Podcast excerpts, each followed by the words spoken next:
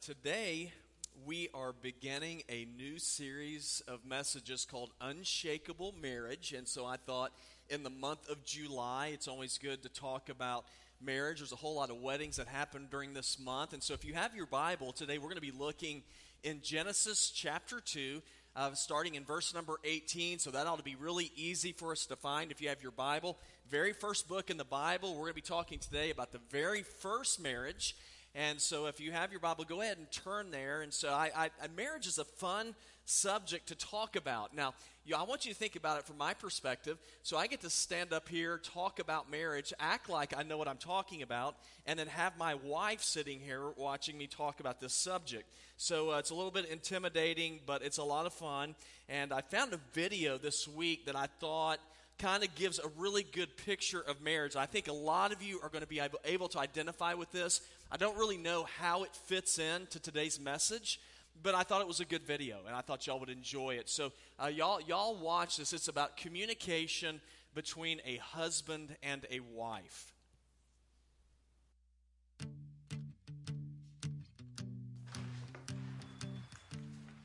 We need to talk. You've done something wrong. Okay. I'm toast. Now, I'm not upset. I'm upset. I'm just kind of surprised. I'm a ticking time bomb of volcanic fury. Because you forgot about yesterday? Because you are a moron of epic proportions. Yesterday, yesterday. I'm toast. Yesterday was the 15th anniversary of our first official date. Oh, that's right, I remember. I have no memory of that. Do I need to get some flowers or something? No. Yes. Are you sure? Yes. No. Are you mad? No. Yes. You'll remember next year. I will. I won't. So, how do you like the casserole? It's, uh, it, it's a new flavor. Tastes like the devil ate a skunk sandwich and vomited into my mouth. That's my mom's favorite recipe. I grew up on that. Might as well slap my mother in the face. Well, you know I would never do that. You know I think your mother's wonderful. Actually, I think your mother's a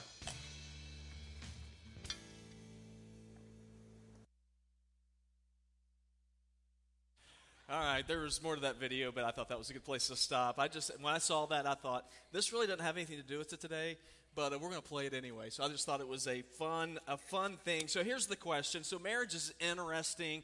There's communication issues in marriage. There's the whole idea of coming together, living together.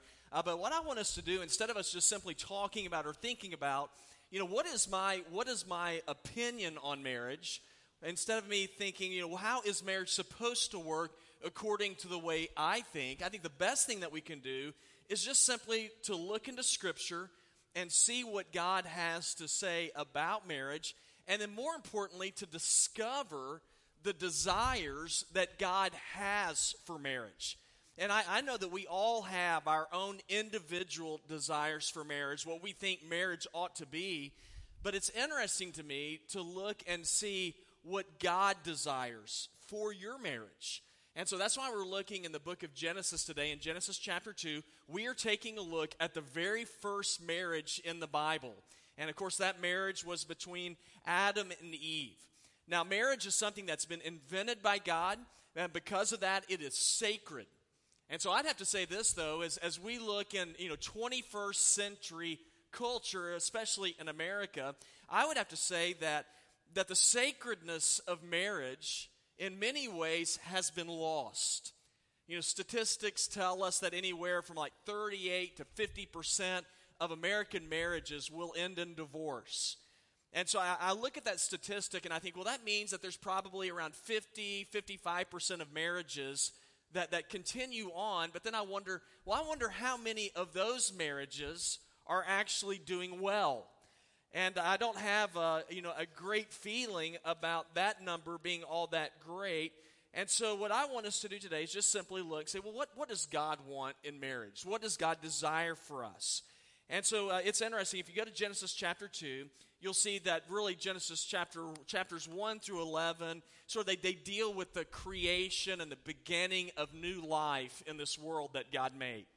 And during that first week of creation, God created, you know, we know He created the heavens, the earth, created land, He created water, uh, He created animals, He created fish. And one of the last things that He creates is man. He makes people.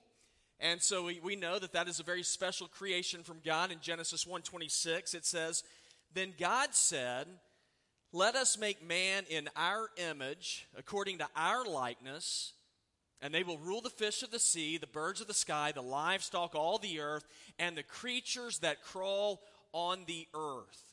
And so we know that the very first person that God created was Adam.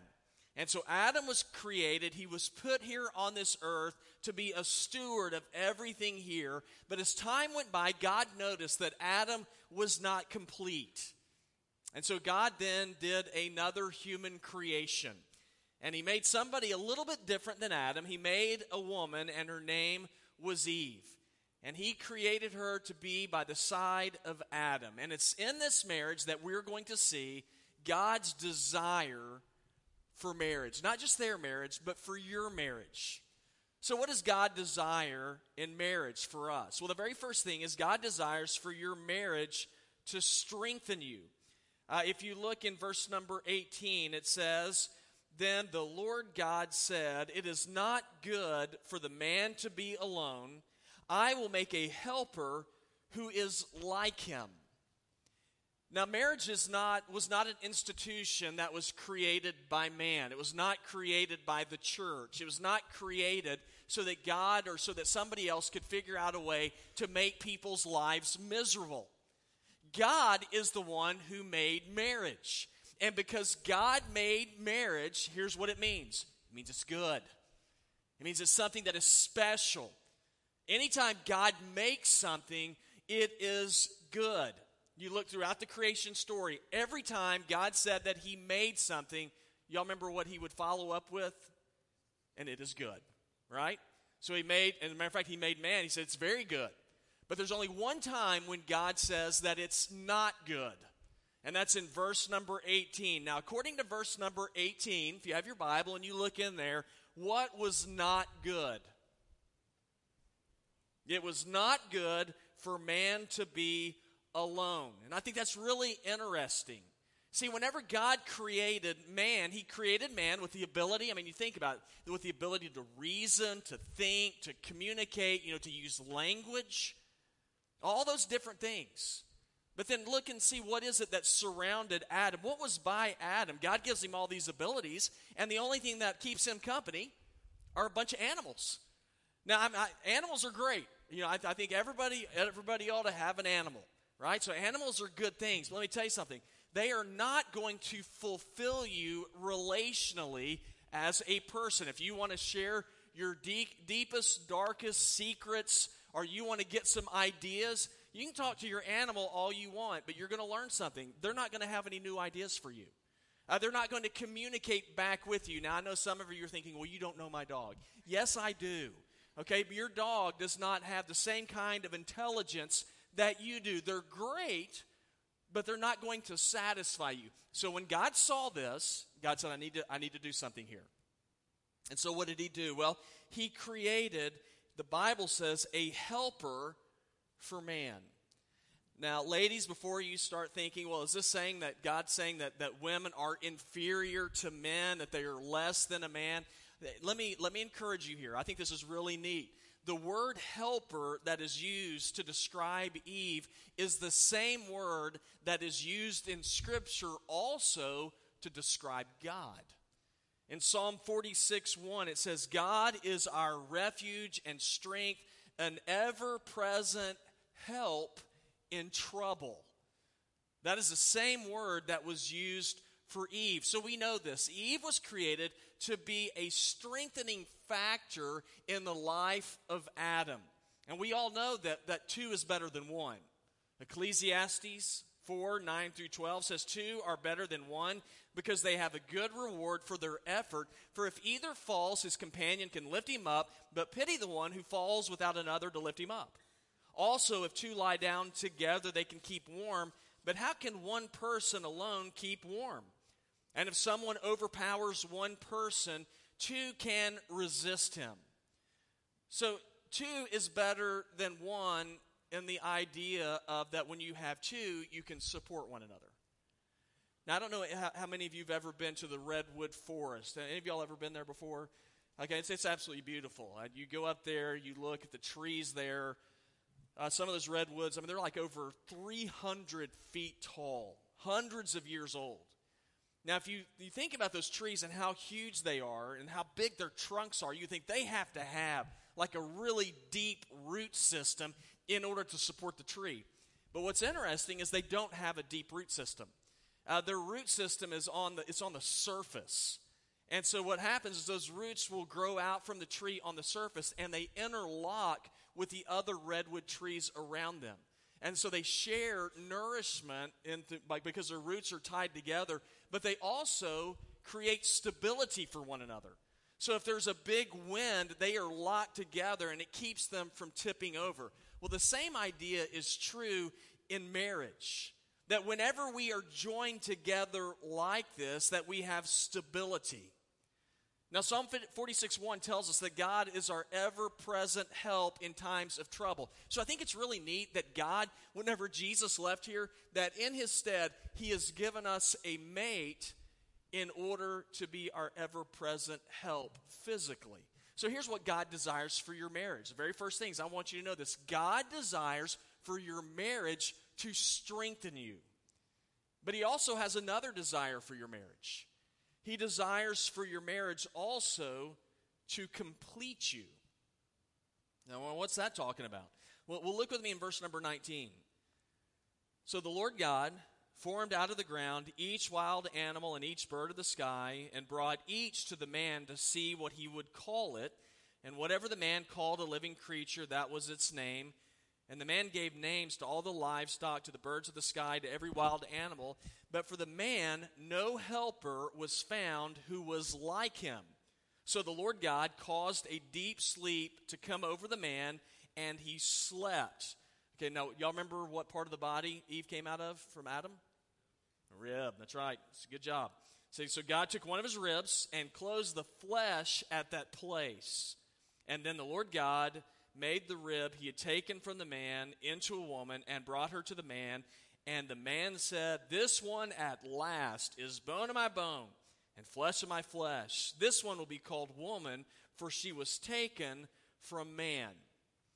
Okay, now think of all the things that Adam had at his disposal before Eve came along. Okay, y'all remember where did he live? Garden of Eden. The word Eden means pleasure. I mean, it was a place that had everything that you could imagine that would sustain your life. It had, it had all the food you needed, had all the water that you needed, it had beauty. We're told that it was a materially rich land. I mean, it had absolutely everything. Not only that, Adam also was busy. I mean, it's not like he was just sitting there. I mean, he was not a spectator, he had a job to do. In Genesis 2:15 it said the Lord God took the man and placed him in the garden of Eden to work it and watch over it. Now, from the text that we just read, uh, verses 19 through 23, one of the jobs that Adam had was that all the animals were coming to Adam, and Adam's job was to name all of the animals. Now, at the time, I don't know how many animals actually came in front of him, but it had to be a really busy schedule for him. But even though Adam had all these things at his disposal, none of those things satisfied him still alone. And I hear a lot of people who will tell me, they'll say, you know, if I just had more money, if I had a bigger house, if I had a nicer car, then life would be good. Now, that, I'm not saying there's anything wrong with those things in and of themselves, but none of those things are going to complete you. None of those things are going to fill the void in your life none of those things will satisfy. Now, again, I'm not saying those things aren't important, but I know people who have all those material things and yet their lives are still unsatisfied. You know, Albert Einstein said, It's strange to be so universally known and yet so personally lonely. So, so what is God's answer to the question of loneliness? for the general, just in general, for general population, I think it's interesting. It is marriage. Amen. So, how is marriage an answer to man's loneliness? You know, what, what does marriage bring to the table? Well, it brings another person to share life with. Uh, if you look back in verse number 20, it talks about Eve. She is a helper. That word helper, it is in reference to one who is le- uh, equal, someone who has been made in a like manner. Before Eve, there, there, was nobody similar to Adam. I mean, there's God. Well, I mean, God's different than man. Uh, he's surrounded by a bunch of animals. You know, man is a higher creation than animals. So that there was a loneliness that was in Adam's life. You know, without marriage, there would, there would be no intimacy. Without marriage, there would be no family. Without marriage, there'd be nobody to share life with. And so there was this incredible loneliness that Adam had. And so if you look in verse 21, God started the process of bringing Adam a helper. You might have heard this story before. Adam uh, was talking to God one day, and, and, God had asked him, said, How are you doing, Adam? He said, I'm doing well. He said, yeah, I'm, I'm busy. He said, But after a while, it just kind of gets kind of boring. He said, I'm really lonely. And God said, I'm, I'm working on that. He said, I, I'm going to create someone just for you. I'm going to create a woman. And she's going to meet every one of your needs. She's going to she's going to cook for you. She's going to be your best friend. She's going to clean for you. She's going to do whatever it is that you want. And Adam was like, That sounds great. How much is that going to cost me? It's going to cost you an arm and a leg. Adam said, What can you give me for a rib? I'm just kidding. I'm kidding. Y'all are supposed to laugh more than that. I thought that was funny. Uh, now, now, there have been some conjectures as to why Eve was formed from the side of Adam. See, why, why, didn't, why didn't God form Eve out of Adam's feet? Well, so he would not trample on her. Why was she not formed out of his head? Well, it was so that he would not rule over here. But she was, she was created from his side so that she would be his companion, so that she could walk alongside him. That's God's desire for marriage. God's desire for marriage is to strengthen you, it is to complete you. And yet, whenever I look and see what's going on in, in culture today, I see that, that we have divorces, I see that we have a rise in domestic violence.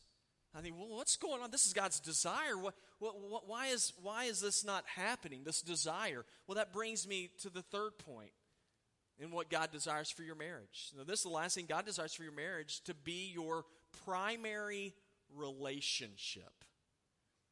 And I think it's where a lot of us struggle. That's why so many marriages are in trouble because marriage, your spouse, is not your primary relationship. If you look in verse number 24, it says, This is why a man leaves his father and mother and bonds with his wife, and they become one flesh. It says, And both the man and his wife were naked, and yet they felt no shame.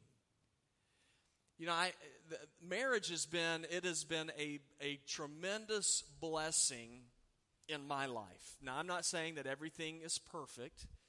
I'm not saying that everything always works out like I thought it would, but marriage has been a great blessing for me. Um, and now, Emily and I both come from we come from families with parents who are still married, uh, parents who love each other. We're very very close to our families, and I I'm, I'm close to I'm close to my parents. When I was I remember when I went to college, my dad called me uh, not long after I'd been at college, and he said, "Would you please just come home one Saturday and watch a football game with me?" And uh, so, you know, so I, I went home and I gave my mom, I, I, I pleased her because I brought home laundry for her to do. So I knew that was a joy. Um, and then not only that, but I, every once in a while, I love to come home from college because, you know, I had, I had roommates. I was living with three guys. And it was nice just like to come to a house where there was like nobody else in my room. And so I enjoyed that. And so that was fun. But, but then whenever Emily and I got married, our, our primary relationships that we had – re- they really had to begin to shift. And, you know, and I know a lot of people, they, they get married, and, and mom and dad are still their number one relationship. And that creates a problem in marriage. I see other people, their number one relationship in marriage, it is, it is their friendships, or they have kids. And then, and then after they have kids, the number one relationship in their lives are their children. Now, whenever that happens, I want you to know that biblically, that is unnatural. Uh, biblically, that is not right. And I'm not saying that you're supposed to just dump your parents and treat them horribly after you get married. I mean, you're supposed to honor your father and mother. You know, that's the fifth commandment. Uh, not to do so would be sin. But our primary relationship is to be the husband and wife. Now, might say, well, why is that unnatural for it not to be the husband and wife? Well, if you go back and you look in verse number 24, it says, This is why a man leaves his father and mother and bonds with his wife. That word bond, it basically means to be glued together. It means to be cemented together. Now, if you have something that is glued together and then you tear it apart, well, there's little bits and pieces and residue that's left behind. It is never a good split. You know, you, you are to be bonded together. Adam and Eve, they were, she was literally from Adam's body. That's why whenever Jesus was asked about divorce, Jesus quoted the scripture. Um, in Matthew 19, 4 and 5, Jesus said, haven't, haven't you read that he who created them in the beginning made them male and female? And he also said, for this reason, a man will leave his father and mother and be joined to his wife. I, I think I told y'all last week, one of my favorite people historically is Winston Churchill from the 20th century. And of uh, he was the prime minister of England, and he was, he was this, I mean, he had some great quotes and great sayings. But somebody asked him, they said, if you couldn't be who you are today, who, would, who else would you like to be? And his reply was, I thought was great. He said, I would like to be my wife's second husband. That's a smart guy. I was like, that is a great answer. Now that, that's, but he really did. That is a man who loved and cared for his wife. Marriage is to be the earthly example of the way that God loves us. Men, you want to know how you're to love your wife? Ephesians 5:25 tells us. It says, Husbands, love your wives just as Christ loved the church and gave himself up for her. If you love your wife like that, let me tell you something you're going to have a you're going to have a you're going to have a strong marriage. So, what does God desire? Yeah, we, we, are going to talk about marriage in another three weeks.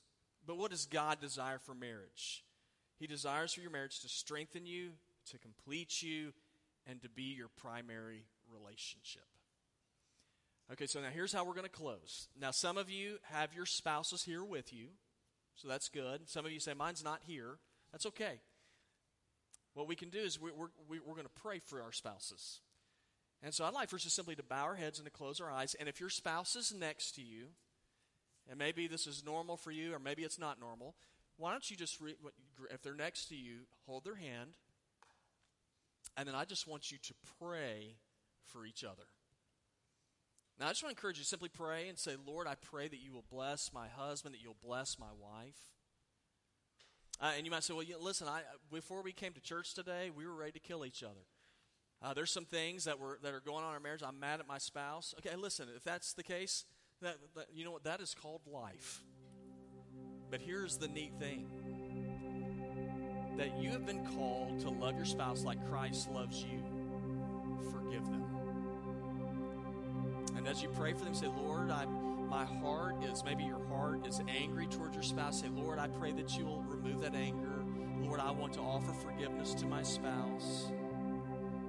Could be that you could be praying, say, Lord, I, I need to tell my spouse I'm sorry.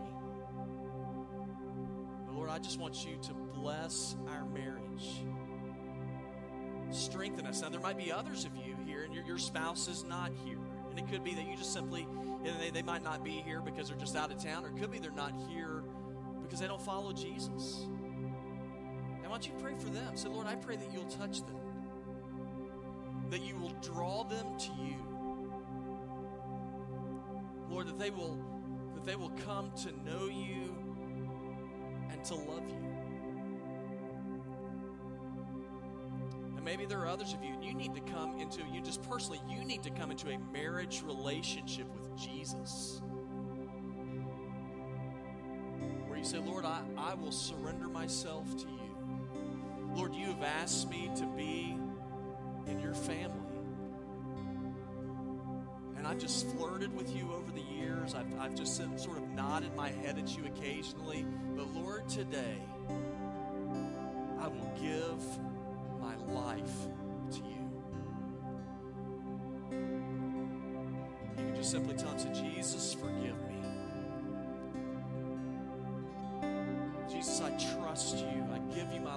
I will live for you.